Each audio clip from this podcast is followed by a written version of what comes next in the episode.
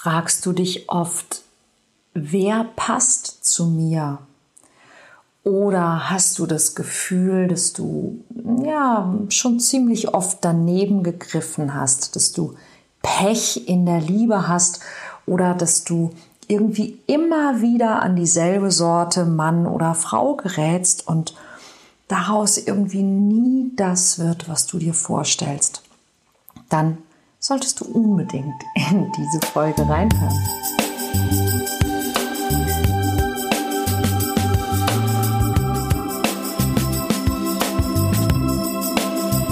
Kontaktvoll, der Podcast fürs Herz. Für Singles, die es nicht bleiben wollen und alle, die sich mehr Liebe, Mut und Freiheit in ihrem Leben wünschen. Von und mit Deutschlands Date Doktor Nummer 1, Nina Deißler. Hallo und herzlich willkommen zu einer neuen Folge vom Kontaktvoll Podcast. Ja, und in den letzten beiden, zwei Wochen haben wir ja über das Thema Akzeptanz gesprochen und was man damit so alles machen kann, was du damit so alles so machen kannst, hoffentlich. Und ich bin sehr gespannt, ob du es ausprobiert hast.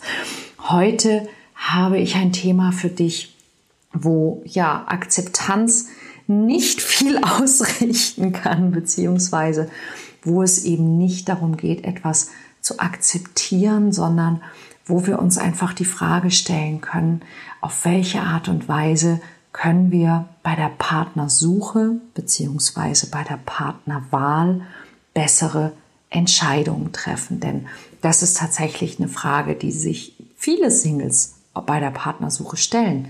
Wer passt zu mir? Also wer passt wirklich und zwar so, dass die Chance auf eine dauerhaft glückliche Partnerschaft möglichst groß ist. Und das hat nicht mit der Partnerwahl alleine zu tun, aber darüber spreche ich dann später. Als erstes ist es wichtig, dass wir eine Sache erkennen.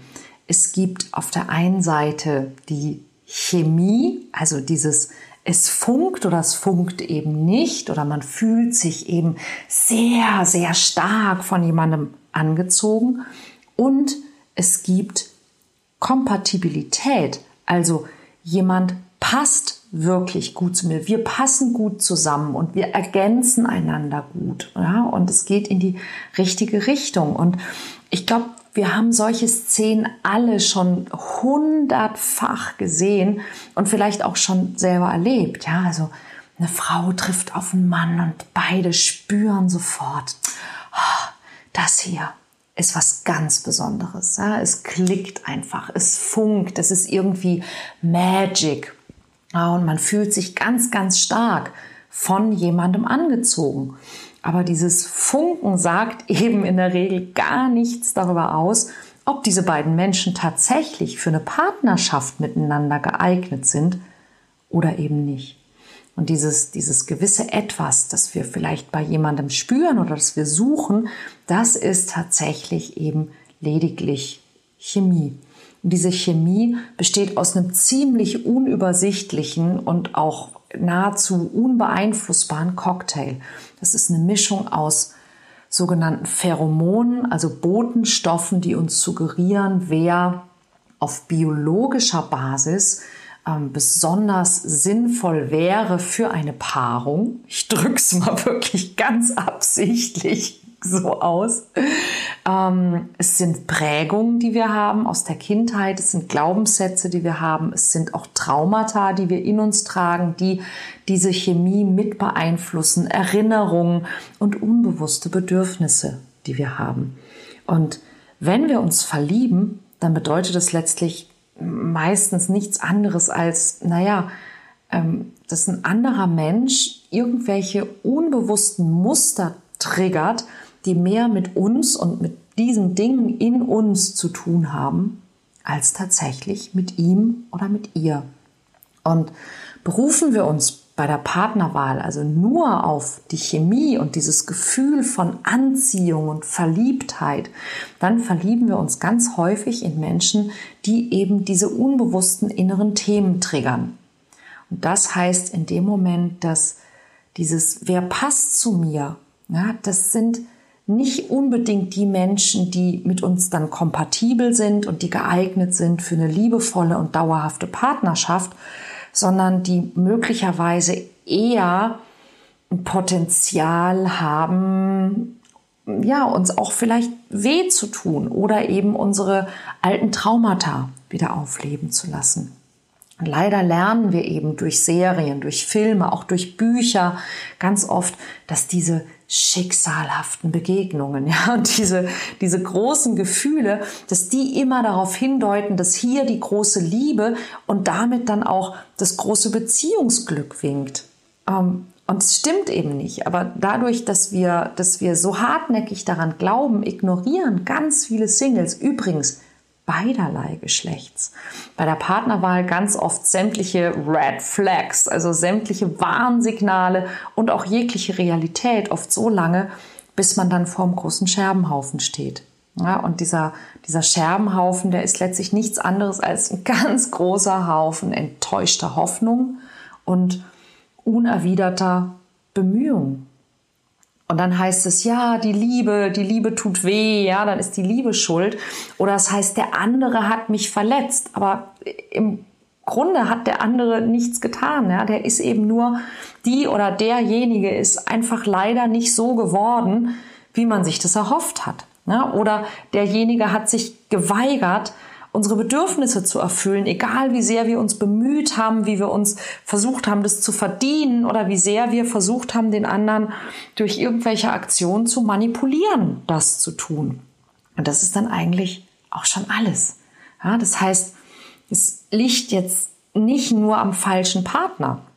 Ja, also diese, diese instinktive Wahl anhand dieser unbewussten Kriterien, die könnte im Prinzip auch ihr Gutes haben, denn diese eine Sache, die unsere Partnerwahl ja häufig sehr stark beeinflusst, ist diese, man nennt es die Übertragung von konfliktbehafteten Beziehungserfahrungen aus der Kindheit. Das heißt so viel wie, viele Singles beantworten sich diese Wer passt zu mir Frage unbewusst häufig mit Antworten wie, ah, ich möchte einen Partner, der ähnlich verschlossen und, und emotional unerreichbar ist wie mein Vater oder meine Mutter. Oder ähm, ah, ich wünsche mir einen Partner, dem ich es nie recht machen kann, wie meiner Mutter oder meinem Vater. Und natürlich sagen wir das nicht bewusst, ja, aber wir wählen eben unbewusst häufig Menschen, die das Potenzial haben, uns in ähnliche Situationen zu bringen, wie eben solche, an denen wir in der Kindheit schon gelitten haben oder an denen wir verzweifelt sind. Und wir tun das, weil wir auf ein Happy End hoffen. Das heißt, wir, wir glauben oft, dass wenn wir uns bei einem Partner, der eben auch von der Art her in diese Richtung tendiert, wenn wir uns da genug bemühen, dass die Geschichte vielleicht dann diesmal irgendwann gut ausgeht und dass wir damit eben auch das Traumata und das Leiden aus unserer Kindheit lösen können, dass wir quasi ein, ein neues, ein besseres Ende dieser Geschichte schreiben können und endlich erhört und dann damit auch quasi erlöst werden. Das Problem ist nur, das ist häufig eben unser unbewusstes Trauma und unser Verhalten und, und die Art, wie wir Beziehungen führen, äh, ist, die dann das Gegenüber darin bestärkt, genau die Art von Mensch zu werden, die uns eben dann enttäuscht. Das heißt, wir, wir schaffen das mehr oder weniger selber, ohne dass wir das merken, dass der andere so wird, wie wir ihn eben nicht haben wollen. Wir sorgen also mit dafür, dass die Beziehung mit diesem Menschen dann nicht funktioniert. Und ähm, das wäre dann sozusagen ein ganz guter Punkt für eine bessere Partnerwahl, die, die Arbeit an den eigenen wunden Punkten. Und das ist zum Beispiel genau das, was ich mit Menschen tue als Coach. Ja, sich anzugucken, warum wähle ich genau das? Was triggert mich da? Was sind die, die, die emotionalen Wunden, die ich da habe, von denen ich mir im Grunde wünsche, dass ein Partner käme und sie heilen könnte? Und in dem Moment, wo ich mir aber diese wunden Punkte anschaue, die eben nicht mein Partner, mein Ex-Partner gemacht haben, sondern die ich vielleicht schon ganz lange habe, ermöglicht es dann entweder eine Chemie, also eine Anziehung mit einem kompatibleren, weil weniger problematischen Gegenstück oder dann eben eine sinnvolle Beziehungsarbeit in der Beziehung, indem wir eben nicht mehr denken, der andere ist schuld und der verletzt uns und der oder diejenige ist gemein, sondern wir schauen uns einfach an, was holen wir uns da eigentlich wieder und worum geht es da wirklich? Woran erinnert mich der jeweilige Partner einfach nur? Und tatsächlich ist unser Grundmotiv für alles, was wir, was wir im Leben entscheiden, ist, dass wir glücklich sein wollen oder dass wir zumindest nicht unglücklicher werden, ob uns das nun bewusst ist oder nicht. Ah, jeder Urlaub, den wir planen, jedes, jedes Jobangebot, das wir abwägen, jeden Wohnort, den wir wählen, da geht es im Grunde immer darum, dass wir denken, was davon macht uns glücklich und zufrieden. Und wir haben alle unterschiedliche Kriterien, was wir glauben zu brauchen, bis wir glücklich und zufrieden sind. Aber alle wichtigen Entscheidungen unseres Lebens haben eben diese Kriterien und die sind uns mehr oder weniger bekannt. Ja, Im Urlaub zum Beispiel entscheiden wir ja vorher, ob, ob wir lieber Wärme oder lieber Kühle haben wollen, ob wir uns lieber ausruhen oder aktiv sein wollen, ob wir mehr auf Kultur oder mehr auf ja, Kommerz und Shopping und, und Ausgehen ähm, stehen und dementsprechend wählen wir dann auch unseren Urlaubsort. Im Studium oder im Job überlegen wir doch vorher, was kann ich gut, was macht mir Spaß, wo liegen meine Interessen, wo habe ich gute Möglichkeiten, wo verdient man vielleicht auch, je nachdem, was dir eben wichtig ist. Ja, und beim Wohnort, ja, du entscheidest über zum Beispiel, ist es dir wichtig, dass du nah am Arbeitsort wohnst? Möchtest du lieber in der Stadt oder auf dem Land wohnen? Möchtest du lieber eine Wohnung haben oder lieber ein Haus und einen Garten? Ähm, welche Vorlieben hast du? Wie ist dein soziales Umfeld? Wie sind deine Pläne? All diese Dinge kennst du vorher.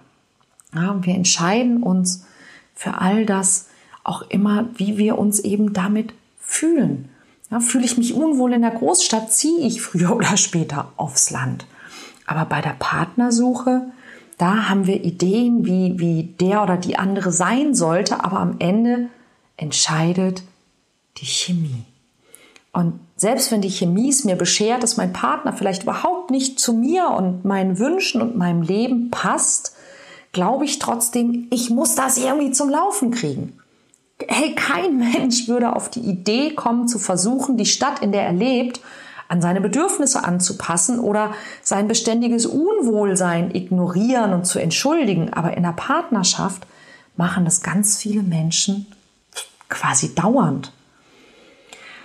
Wenn du also wissen willst, wer wirklich zu dir passt, dann solltest du dir ein paar Dinge einfach wirklich überlegen. Und das sind aus 20 Jahren Coaching-Erfahrung meine wertvollsten Tipps für deine Partnersuche.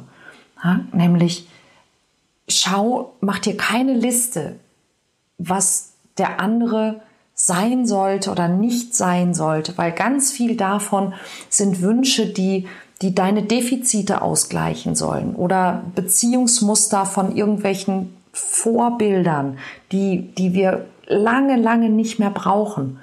Ja, viele Dinge brauchen wir heute einfach nicht mehr. Aber es gibt vier Grundwerte, vier Basis, ja, Grundpfeiler sozusagen, die, die stimmen sollten, damit eine Partnerschaft wirklich eine gute Chance auf so eine, ich nenne es immer eine liebevolle Langlebigkeit hat.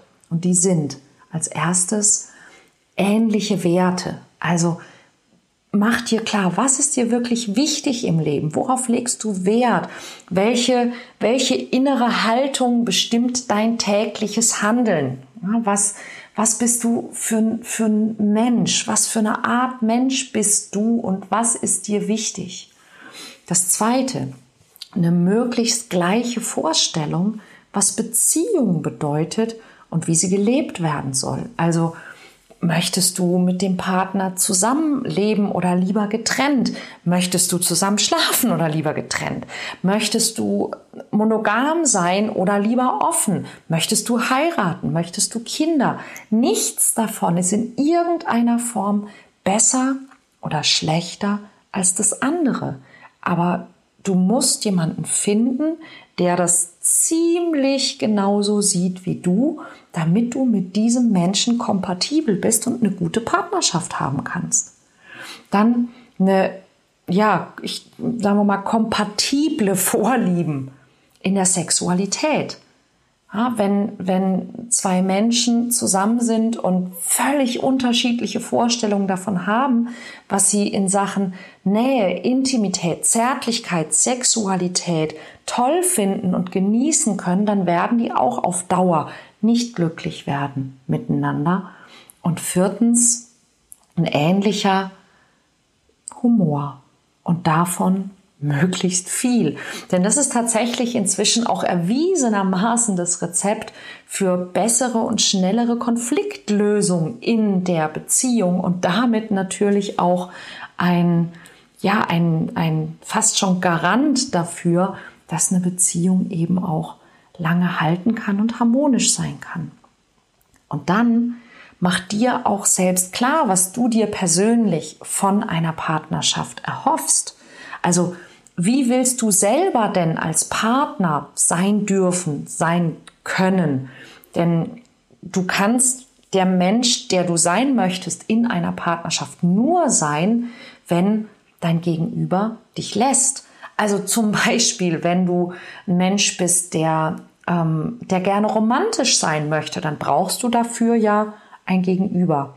Und dieses Gegenüber muss auf diese dieses Angebot er eingehen können. Also wenn du romantisch veranlagt bist und das auch in einer Beziehung ausleben möchtest, dann brauchst du einen Partner oder eine Partnerin, die das zu schätzen weiß und, und äh, die oder der da mitgehen kann. Ja? Und der eben nicht sagt, oh Gott, was soll das denn jetzt schon wieder? Sonst wirst du über lang oder kurz frustrieren. Ja, also wie möchtest du sein dürfen? In einer Partnerschaft? Welche, welche Rollen möchtest du einnehmen? Ja, fühlst du dich nur wohl darin, wenn du versorgen kannst? Dann brauchst du jemanden, der sich versorgen lässt. Möchtest du jemand sein, der verwöhnt? Dann brauchst du jemanden, der sich gerne verwöhnen lässt. Möchtest du jemand sein, der sich gerne verwöhnen lässt? Dann brauchst du jemanden, der gerne verwöhnt. Also welche, welche Rollen kennst du, die du gerne haben möchtest, die du vielleicht in deinen vergangenen Partnerschaften nicht einnehmen konntest, weil man dich nicht gelassen hat.